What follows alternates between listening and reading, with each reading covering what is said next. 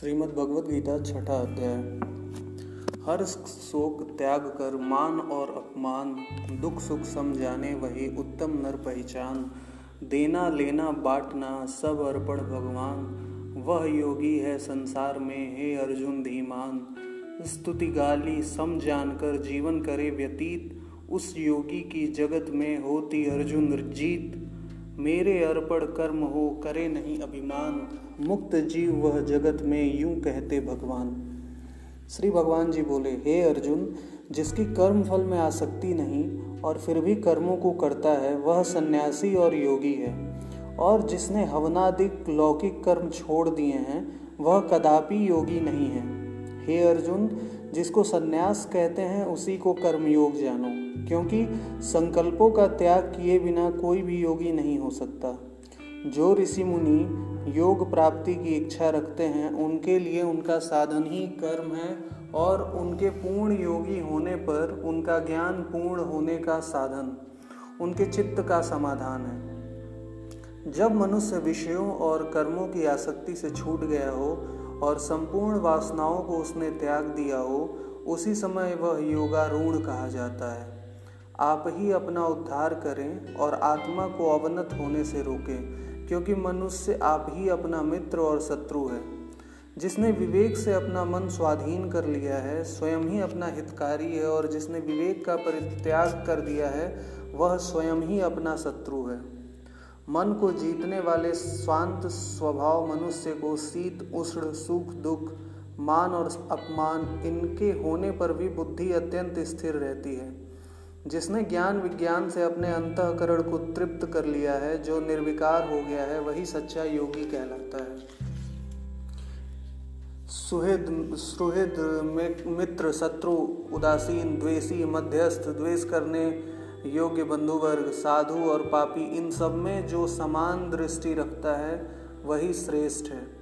योगी पुरुष को मन और आत्मा को अपने वश में करके वासनाओं और समस्त प्रपंचों को त्याग कर किसी एकांत स्थान में बैठकर निरंतर चित्त को समाधि में लगाना चाहिए। आत्मशुद्धि के लिए योग करना अति उत्तम है। शरीर, मस्तक और गर्दन को सम करके अचल होकर स्थिर होएँ। और अपनी नासिका के अग्र भाग को देखता हुआ सब दिशाओं से अपनी दृष्टि हटाए रहें। भय रहित होकर शांत चित्त से ब्रह्मचर्य व्रत व्रत पालन करें। मन को रोक कर मुझमें ही लीन होकर मन को योग में लगावें। इस प्रकार मन को वश में करने वाले योगी को निरंतर योगाभ्यास करते रहने से मुझमें रहने वाले को निर्वाण पद की प्राप्ति होती है। हे अर्जुन, जो अधिक भोजन करता है या अनेक दिन उपवास करता है, जो बहुत देर सोता या जागता रहता है, उसको योग प्राप्त नहीं होता। जो उपयुक्त आहार और विहार करता है तथा कर्मों का योग रीति से पालन करता है तथा जो यथा समय सोता और जागता है, योग ऐसे पुरुष का दुख मिटा देता है। तब संयम को प्राप्त हुआ चित्त अपनी आत्मा में स्थिर हो जाता है और मन कामनाओं से निवृत्त हो जाता है। तभी योगी मोक्ष पद पा जाता है। जिस प्रकार वायु रहित स्थान में रखा हुआ दीपक चलायमान नहीं होता, उसी प्रकार योगी अपने चित्त को निश्चल रखकर उसका संयम करता है और अंतकरण की समाधि लगाता है। जिस अवस्था में योगा योगाभ्यास के कारण चित्त का वेग रुककर विषयों से पृथक होने लगता है और जब शुद्ध अंतकरण से आत्मा को देखकर आत्मा में ही संतुष्ट होता है, जिस अवस्था में वह अत्यंत सुख जो इंद्रियों द्वारा नहीं जाना जा सकता, वरन केवल बुद्धि से जाना जाता है, और तब वह योगी अनुभव करता है तो वह आत्म स्वरूप में स्थिर हो, उसे विचलित नहीं होता। इस अवस्था को पाकर फिर और कोई लाभ उसको अच्छा नहीं लगता, और जहाँ स्थिर होने पर और कोई बड़ा भारी दुख उसको वहाँ से चलायमान नहीं कर सकता। इस अवस्था को दुख, संयोग, वियोग, कारक नामक योग जानना हो तो योग निर्विकल्प चित्त से निश्चय करके जानना चाहिए। संकल्प से उत्पन्न होने वाली समस्त कामनाओं को त्याग कर और मन ही मन में सकल इंद्रियों को चारों ओर से रोककर, धैर्य के साथ बुद्धि को अपने अधीन कर धीरे धीरे विषयों से दूर हटा लें। और भली बाती मन को आत्मा में स्थिर करके किसी वस्तु की इच्छा न करें और चंचल मन जिधर जिधर जाए, उधर से इसको हटाकर आत्मा के वश में करना चाहिए। इस प्रकार शांत चित्त तथा रजोगुण से रहित निष्पाप तथा ब्रह्म स्वरूप योगी को उत्तम सुख प्राप्त होता है। इस रीति में निरंतर योगाभ्यास करने वाले योगी समस्त पापों से छूटकर सहज ही उस परम सुख को पा लेता है जो ब्रह्मा के संयोग से प्राप्त होता है। जिसका मन योग में स्थिर हो गया है, उसकी दृष्टि भी सर्वत्र समान हो जाती है और वह सब प्राणियों में अपने को और अपने मन में सब प्राणियों को देखता है। जो सब प्राणियों में मुझको और मुझमें सब प्राणियों को देखता है, मैं उससे अलग नहीं रहता और मुझसे वह अलग नहीं रहता। जो अभेद भाव से रहता है, सब प्राणियों में स्थिर हो मेरा मनन करता है, वह योगी चाहे जिस अवस्था में रहे मुझमें मिल जाता है। हे अर्जुन, जो समस्त प्राणियों के सुख दुख को अपने दुख सुख के समान समझता है और सबको समान देखता है, वही श्रेष्ठ योगी है। अर्जुन बोले, हे मधुसूदन आपने जो यह योग बताया कि सबको अपने समान देखें, सो मन के चंचल होने के कारण मैं उसको अपने दृढ़, स्थिर नहीं देखता हूँ। हे कृष्ण, चंचल मन बड़ा ही हठी, पराक्रमी और दृढ़ है। इसको अपने अधीन रखना तो मुझे वायु को बाँध के रखने के ही समान प्रतीत होता है। श्री कृष्ण भगवान ने कहा, हे महाभाव, इसमें संदेह नहीं कि मन अति चंचल है और इसे वश में करना बड़ा ही कठिन है। तो भी हे कुंती पुत्र, अभ्यास और वैराग्य से इसे वश में किया जा सकता है। जिसका मन वश में नहीं, उसको योग अत्यंत दुर्लभ है। अर्जुन ने कहा, हे श्री कृष्ण जिसमें श्रद्धा तो है, पर योग प्राप्त करने में सफल नहीं हुआ है, और जिसका चित्त योग से विचलित हो गया है, वह योग सिद्धि न पाने से किस गति को प्राप्त होता है? श्री कृष्ण बोले, हे अर्जुन, उसका यहाँ नाश नहीं होगा और परलोक में भी नहीं होगा। क्योंकि उत्तम कार्य करने वाले किसी मनुष्य की दुर्गति नहीं होती। वह योग में असफल मनुष्य बहुत दिनों तक पुण्यवान, पुण्यवानों को प्राप्त होने वाले लोकों में वास करता है और फिर वहाँ से किसी पवित्र और धनवान मनुष्य के घर में जाकर जन्म लेता है। इस प्रकार का जन्म पाना भी इस लोक में बड़ा ही दुर्लभ है। हे गुरुनंदन यह योगियों के वंश में जन्म लेकर पूर्व जन्म के बुद्धि संस्कार अर्थात आत्मज्ञान को पाता है और उससे अधिक सिद्धि के लिए यत्न करता है। पूर्व जन्म में किए योगाभ्यास के बल बल से अनेक विघ्नों के पढ़ने पर भी वह मोक्ष को प्राप्त होता है। योग की केवल इच्छा ही हो तो पुरुष शब्द ब्रह्मा के परे जा पहुँचता है। जो बड़े श्रम और यत्न से योगाभ्यास करता है, वह पापों से छूट मोक्ष को पाता है। बड़े तपस्वियों से योगी श्रेष्ठ है, जो शुद्ध होकर अनेक जन्मों में परिश्रम करके सफल होता है और ज्ञानियों से भी योगी श्रेष्ठ है। इसलिए, हे अर्जुन, तुम योगी बनो।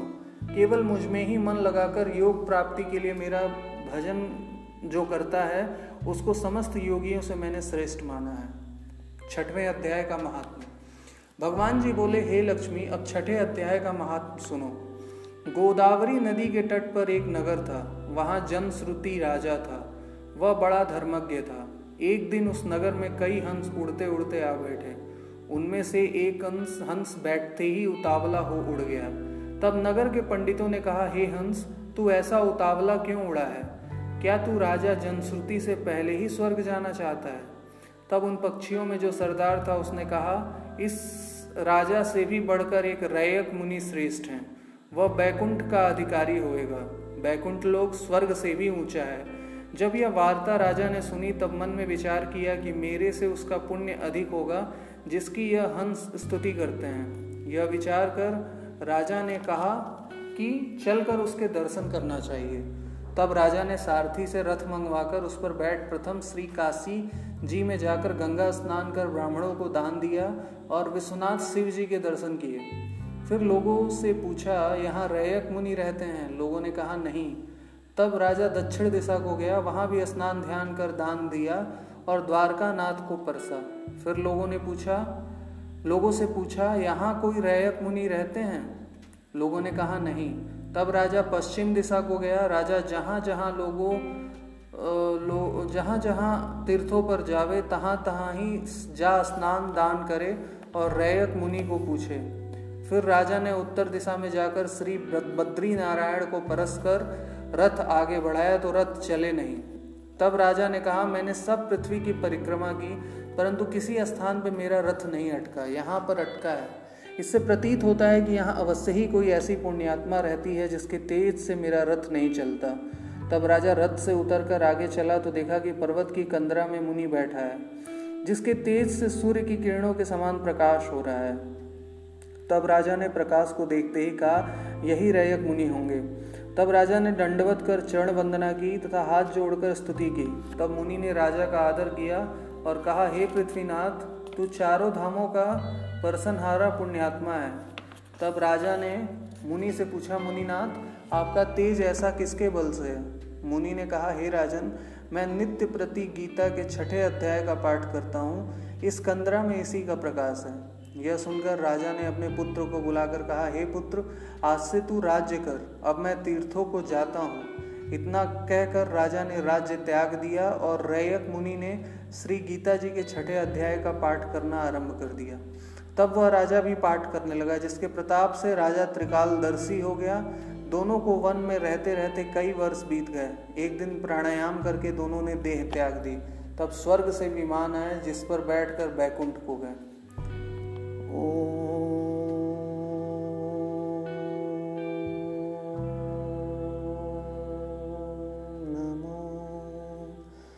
भगवते वासुदेवा ॐ नमो भगवते वासु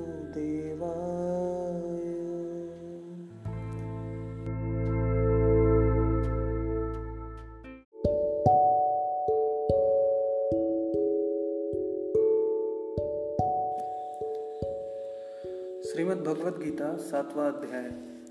जल भूमि धरती, अनल, पंचम व्योम, महान बल बुद्धि और अहंपन, आठ प्रकृति जान, यह मेरी माया प्रबल भव के बीच प्रधान, इसके अंश जो वस्तु है, जाल उसी को जान। हे अर्जुन जिमि सूत में, सूत के मोती होत, तिम तु, तुझ में सारा जगत जानो ओत प्रोत। मुझसे बाहर कुछ नहीं, मैं हूँ सबका ठौर, इस सप्तम अध्याय में कहते माखन चोर श्री कृष्ण भगवान बोले, हे पार्थ, मुझमें मन लगा के मेरे ही आश्रय होकर योग्याभ्यास करते हुए मेरे स्वरूप का तुम्हें संशय रहित पूर्ण ज्ञान कैसे होगा? सो सुनो, विज्ञान के सहित वह पूर्ण ज्ञान मैं तुम्हें सुनाता हूँ। जिसके जानने से तुमको इस लोक में और कुछ जानना शेष नहीं रहेगा। सहस्त्रों मनुष्यों में से कोई एक सिद्धि प्राप्ति के लिए यत्न करता है। उन यत्न करने वाले सिद्धों में से भी कदाचित ही कोई बिरला ही मुझे ठीक से जान पाता है। पृथ्वी, जल, अग्नि, वायु, आकाश, मन, बुद्धि और अहंकार, यह आठ प्रकार की मेरी प्रकृति माया है। इस प्रकृति को अपरा अचेतन अर्थात जड़ कहते हैं। और हे महाबाहो, इससे दूसरी प्रकृति चेतन है, जिसने संपूर्ण जगत धारण किया है। इन्हीं प्रकृतियों से सब प्राणी मात्र उत्पन्न होते हैं, ऐसा जानो। यह प्रकृतियाँ हमसे ही उत्पन्न हुई हैं। इस प्रकार सब जगत की उत्पत्ति और प्रलय के कारण मैं ही हूँ। हे धनंजय, जिस प्रकार धागे से मड़ी पिरोई जाती है, उसी प्रकार यह संसार मुझमें ही गुथा हुआ है। मुझसे परे कुछ भी नहीं। हे कुंती पुत्र जल में रस मैं ही हूँ, चंद्रमा और सूर्य में प्रकाश मैं ही हूँ। सब वेदों का सार मैं ही हूँ, आकाश में शब्द तथा पुरुषों में पौरुष मैं ही हूँ। हे अर्जुन, पृथ्वी में सुगंध तथा अग्नि में तेज मैं ही हूँ। सब प्राणियों में जीवन और तपस्वियों में तप मैं ही हूँ। हे पार्थ, समस्त प्राणियों में सनातन बीज रूप मुझको ही जानना। बुद्धिमानों में बुद्धि रूप और तेजस्वी, तेजस्वियों में तेज मैं ही हूँ। हे भारत, काम और रोग रहित बलवान पुरुषों में बल और पुरुषों में धर्म के विरुद्ध जाने वाला काम मैं ही हूँ। जितने भी सात्विक, राजस, तामस पदार्थ हैं, वे सब मुझमें ही, मुझसे ही उत्पन्न हुए हैं, परंतु उनमें मैं नहीं रहता हूँ। ये सब मुझमें है। सत्य, रज, तम, इन तीनों गुणों के प्रभाव से यह सारा जगत मोहित हो रहा है। इस कारण यह इससे परे मुझ अव्यय परमात्मा को नहीं जानता। या मेरी गुणमयी और दिव्य माया अति दुष्कर है। जो मुझको अन्य भाव से भजते हैं, वे इस माया को पार कर जाते हैं। हे भारत श्रेष्ठ अर्जुन, चार प्रकार के जीव मुझको भजते हैं। दुखिया, जिज्ञासु, ऐश्वर्य की कामना करने वाले और ज्ञानी। जिनमें मुझमें सदा एकाग्र, एकाग्रचित और केवल मेरी भक्ति करने वाले ज्ञानी पुरुष श्रेष्ठ लगते हैं। क्योंकि मैं ज्ञानी को अत्यंत प्रिय हूँ और वह मुझको प्रिय है। यद्यपि ये सभी भक्त श्रेष्ठ हैं, तथापि ज्ञानी तो मेरी आत्मा ही है, क्योंकि वह मुझमें ही मन लगाकर मुझको ही सर्वोत्तम गति मान मान मेरा ही आश्रय ग्रहण करता है। वह ज्ञानी अनेक जन्मों के बाद मुझे पा लेता है। ऐसा महात्मा अत्यंत दुर्लभ है, जो सब जगत को वासुदेव में समझे। हे अर्जुन, जो भक्त श्रद्धा पूर्वक जिन जिन देवता का पूजन करना चाहते हैं, उन पुरुषों की उस श्रद्धा को मैं दृढ़ कर देता हूँ। यह उस श्रद्धा से युक्त होकर उस देवता की आराधना करता है, फिर उसको मेरे ही रचे हुए काम फल प्राप्त होते हैं। परंतु उन अल्प बुद्धि वालों का फल नासवान है। देवताओं के आराधना करने वाले देवताओं को मिलते हैं। मेरे अव्यय अविनाशी अत्युत्तम स्वरूप को न जानकर मंद बुद्धि लोग मुझ अव्यक्त को व्यक्त देहधारी मानने, मानते हैं। मैं योग माया से आच्छादित होने के कारण सबको नहीं दिखता हूँ। उसी से मूढ़ लोग अनादि तथा अविनाशी मुझको नहीं जानते। हे अर्जुन, मैं भूत भविष्य और वर्तमान के सभी प्राणियों को जानता हूँ, पर मुझे कोई भी नहीं जानता। हे भारत, हे परंतप, इच्छा और द्वेष से उत्पन्न होने वाले सुख दुख, आदि द्वंद्वों के मोह से जगत के सभी प्राणी भ्रम में फंस जाते हैं। जिन पुण्यात्माओं के पाप नष्ट हो गए हैं, वे पुरुष द्वंद्व के मोह से छूटकर दृढ़ निश्चय करके मेरी भक्ति करते हैं। जो आश्रय लेकर जीवन मरण से दूर करने के अथक प्रयत्न करते हैं, वे पुरुष ब्रह्मा, आत्मज्ञान और संपूर्ण कर्म को जानते हैं। जो अधिभूत, अधिदेव और अधियज्ञ, इन सब में व्यापक मुझे जान पाते हैं, वे समाधि निष्ठ पुरुष मरण काल में भी मुझको जानते हैं। सातवें अध्याय का महात्मा श्री नारायण बोले, हे लक्ष्मी, एक पटेल नामक नगर था। वहाँ एक संकुकर्ण नामक वैश्य रहता था। वह व्यापार करने को नगर के बाहर कहीं परदेश को जा रहा था। रास्ते में संकुकर्ण को एक सांप ने डस लिया, जिससे वह मर गया। तब उसके साथी उसकी दाह क्रिया करके आगे को सिधारे और जब लौट कर घर आए, तब उसके पुत्र ने पूछा, मेरा पिता शंकु कर्ण कहाँ है? उन व्यापारियों ने कहा, तेरे पिता को सर्प ने डस लिया था, सो वह मर गए और यह पदार्थ तेरे पिता का है, सो तू ले। एक करोड़ रुपया दिया और उसकी गति कराने को कहा, क्योंकि वह अधोगति से मरा था। उस बालक ने घर आकर ब्राह्मणों से पूछा कि सर्प के डसे हुए मरे की गति कैसे करनी चाहिए? पंडितों ने कहा, नारायण बलि क्रिया कराओ। उर, उर्द के आटे का पुतला बनाकर चूनिया चढ़ाओ। जैसी विधि पंडितों ने कही, तैसी की। बड़ा यज्ञ किया, बहुत से ब्राह्मण जिमाए। श्राद्ध पिंड पत्तल कराया। बाकी द्रव्य जो बचा, चारों भाइयों ने बांट लिया। एक पुत्र ने बोला, जिस सर्प ने मेरे पिता को काटा है, मैं उसको मारूँगा। उसने व्यापारियों से पूछा, मुझे वह ठौर बताओ, जहाँ मेरा पिता शंकुकर्म मरा है? व्यापारियों ने कहा, चल, वह ठौर तुझे बता दें। वहाँ लिए जाकर खड़ा किया। देखा तो वहाँ एक बापी है, जिसे वह कुदाली से खोदने लगा। जब छेद बड़ा हुआ तो वहाँ से एक सर्प निकला। सर्प बोला, तू कौन है? मेरा घर क्यों खोदता है? बालक ने कहा, मैं शंकुकर्ण का पुत्र हूँ। जिस सर्प ने मेरे पिता को मारा है, उसे मैं मारूँगा। तब सर्प बोला, हे पुत्र, मैं ही तेरा पिता हूँ। तू मुझे इस अधम देह से छुड़ा और मुझे मत मार। वह मेरा पूर्व का कर्म था, सो मैंने भोगा। तब पुत्र ने कहा, हे पिता, कोई यत्न बताओ, जिससे तुम्हारा उद्धार हो। तब उस सर्प ने कहा, हे पुत्र, किसी गीता पाठी ब्राह्मण को घर में भोजन कराओ और उसकी सेवा करो तो उसके आशीर्वाद से ही मेरा कल्याण होगा। तब उस बालक ने अपने घर पहुँच नगर में जितने गीता जी का पाठ करने वाले थे, सबको बुलाकर श्री गीता जी के सातवें अध्याय का पाठ कराया और उन्हें भोजन करवाया। और जब उन साधु ब्राह्मणों ने आशीर्वाद दिया, तत्काल वह अधम देह से छूटकर देव देही पाकर विमान पर चढ़कर पुत्र को धन्य धन्य कहता वैकुंठ धाम को प्राप्त हुआ। ओम नमो भगवते वासुदेवाय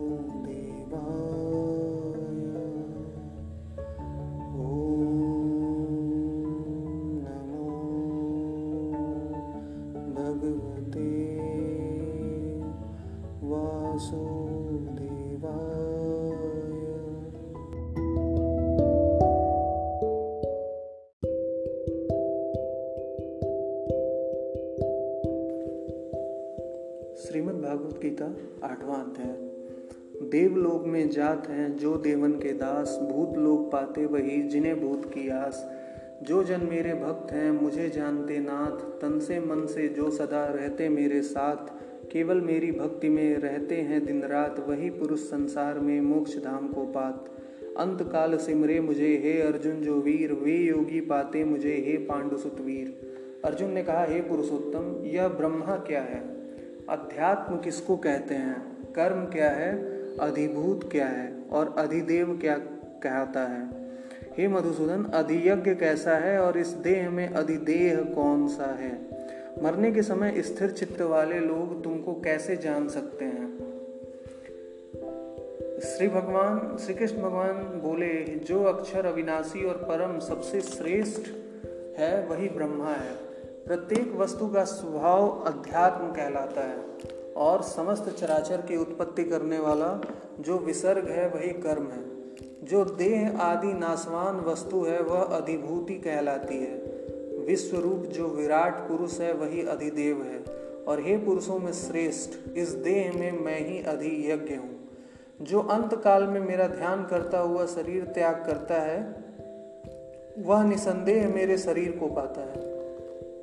हे कुंती पुत्र, अंत समय में मनुष्य जिस वस्तु का स्मरण करता हुआ शरीर त्यागता है, वह उसी को पाता है। इस कारण सदैव मुझमें ही मन और बुद्धि को लगाकर मेरा ही स्मरण करते हुए संग्राम करो। तुम निसंदेह मुझको आ मिलोगे। सब इंद्रिय द्वारों को रोक कर मन को हृदय में धारण कर, प्राणों को मस्तक में ले जाकर, समाधि योग में स्थिर इस ओम अक्षर का उच्चारण करता हुआ जो देह को त्यागता है उसे मोक्ष रूप उत्तम गति प्राप्त होती है। हे पार्थ मुझमें ही मन लगाकर नित्य प्रति जो मेरा स्मरण करते हैं उन स, उन सदैव स्मरण करने वाले योगियों को मैं बहुत सुलभ रीति से प्राप्त हो जाता हूँ। मुझको प्राप्त होने पर सिद्धि को प्राप्त करने वाले महात्मा गढ़ फिर यह जन्म नहीं धारण करते? हे अर्जुन ब्रह्मा लोक पर्यंत जितने लोग हैं वहाँ से लौटना पड़ता है। परंतु मुझमें मिलने से फिर जन्म नहीं होता। हज़ार महायुगों का एक दिन होता है और हज़ार महायुगों की एक रात्रि ब्रह्मा की रात होती है। जो इन बातों को जानते हैं, वह सब ज्ञाता है। ब्रह्मा का दिन होने पर अव्यय से सब व्यक्तियों का उदय होता है और रात को उसी में एक हो जाता है। हे पार्थ, समस्त चराचर वस्तुओं का यह समुदाय दिन में बार बार उत्पन्न होकर रात्रि के आगमन में लीन हो जाता है। इस अव्यक्त से परे दूसरा सनातन अव्यक्त है, जो इन सबके नष्ट होने पर भी कभी नष्ट नहीं होता, उस अव्यक्त को ही अक्षर कहते हैं। वही परम गति है, जिसको प्राप्त करके फिर संसार में नहीं जन्मते। वही मेरा परम धाम है, हे पार्थ, जिसके अंतर्गत सब प्राणी है और जिसने समस्त जगत का विस्तार कर रखा है। वह श्रेष्ठ पुरुष अन्य भक्ति से ही मिलता है। हे भारत, जिस काल में योगी जन देह छोड़कर फिर नहीं लौटते हैं और जिस काल में लौट आते हैं, अब वह समय बतलाता हूँ। अग्नि, प्रकाश और दिन तथा शुक्ल पक्ष ऐसे ही उत्तरायण के छह महीने में मृत्यु को प्राप्त हुए ब्रह्मादि को प्राप्त होते हैं। धूम्र रात कृष्ण पक्ष दक्षिणायन के छह महीने इनके मध्य गमन करने वाले चंद्रमा की ज्योति को पहुँचते हैं और लौट आते हैं। संसार को नित्य चलने वाली शुक्ल और कृष्ण नाम की दो गतियाँ हैं। एक से आने पर लौटना पड़ता है और दूसरी पर फिर लौटना नहीं होता है। हे पार्थ, योगी इन दोनों गतियों का तत्व जानता है, इसी से मोह में नहीं पड़ता। अतएव हे अर्जुन, तुम सदा योग युक्त हो। वेद, यज्ञ, तप और दान में जो पुण्य फल बताए हुए हैं योग से उन सबको अधिक ऐश्वर्य प्राप्त होता है और सर्वोत्तम स्थान पाता है। आठवें अध्याय का महात्मा श्री नारायण जी बोले, हे लक्ष्मी, दक्षिण दिशा में नर्मदा के तट पर एक नगर है। उसमें सुशर्मा नामक एक बड़ा धनवान विप्र रहता था। एक दिन उसने एक संत से पूछा, हे ऋषि जी, मेरे संतान नहीं है। तब ऋषिवर बोले, तू अश्वमेघ यज्ञ कर, बकरा देवी पर चढ़ा, देवी तुझको पुत्र देगी। तब उस विप्र ने यज्ञ करने को एक बकरा मोल लिया। उसको स्नान करा के मेवा खिलाई। जब उसको मारने लगा, तब वह कह कह शब्द करके हंसा। तब ब्राह्मण ने पूछा, हे बकरे, तू क्यों हंसा है? तब बकरे ने कहा, पिछले जन्म में मेरी भी संतान नहीं थी। तब एक ब्राह्मण ने मुझे भी अश्वमेघ यज्ञ करने को कहा था। मैंने सारी नगरी में बकरा ढूंढा, परंतु बकरा हाथ न लगा। ढूंढते ढूंढते एक बकरी का बच्चा दूध पीता मिला। उस बच्चे समेत बकरी को मोल ले लिया। तब उस बकरी के स्तन से छुड़ाकर यज्ञ करने लगा। तब बकरी बोली, अरे ब्राह्मण, तू ब्राह्मण नहीं जो मेरे पुत्र को होम में देने लगा है, तू महापापी है।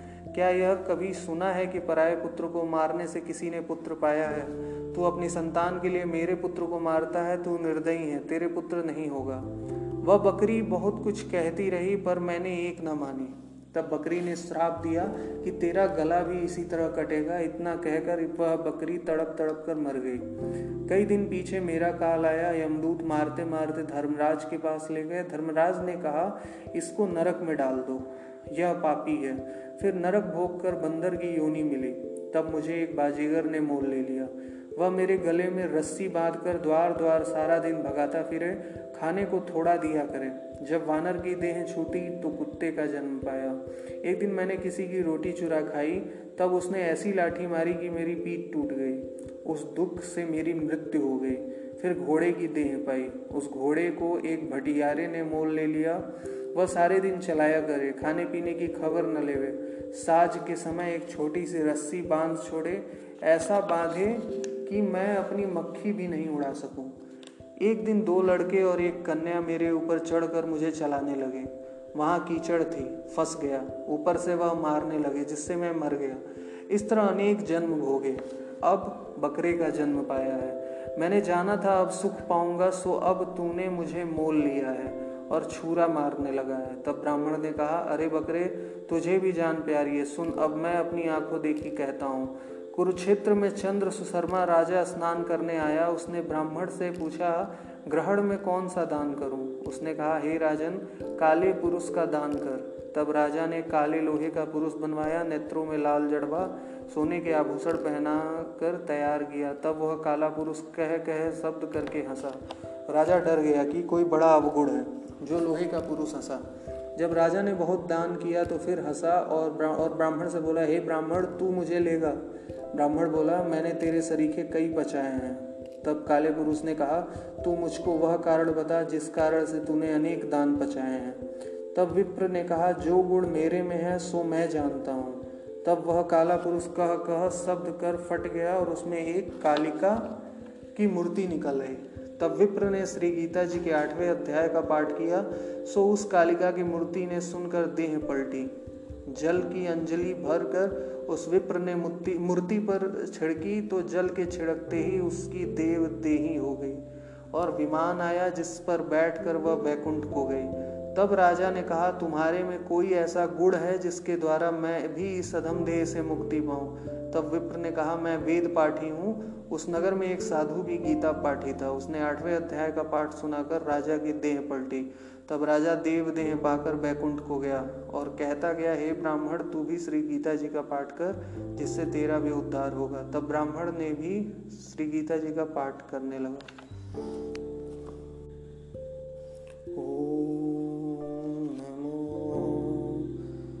भगवते वासुदेवा।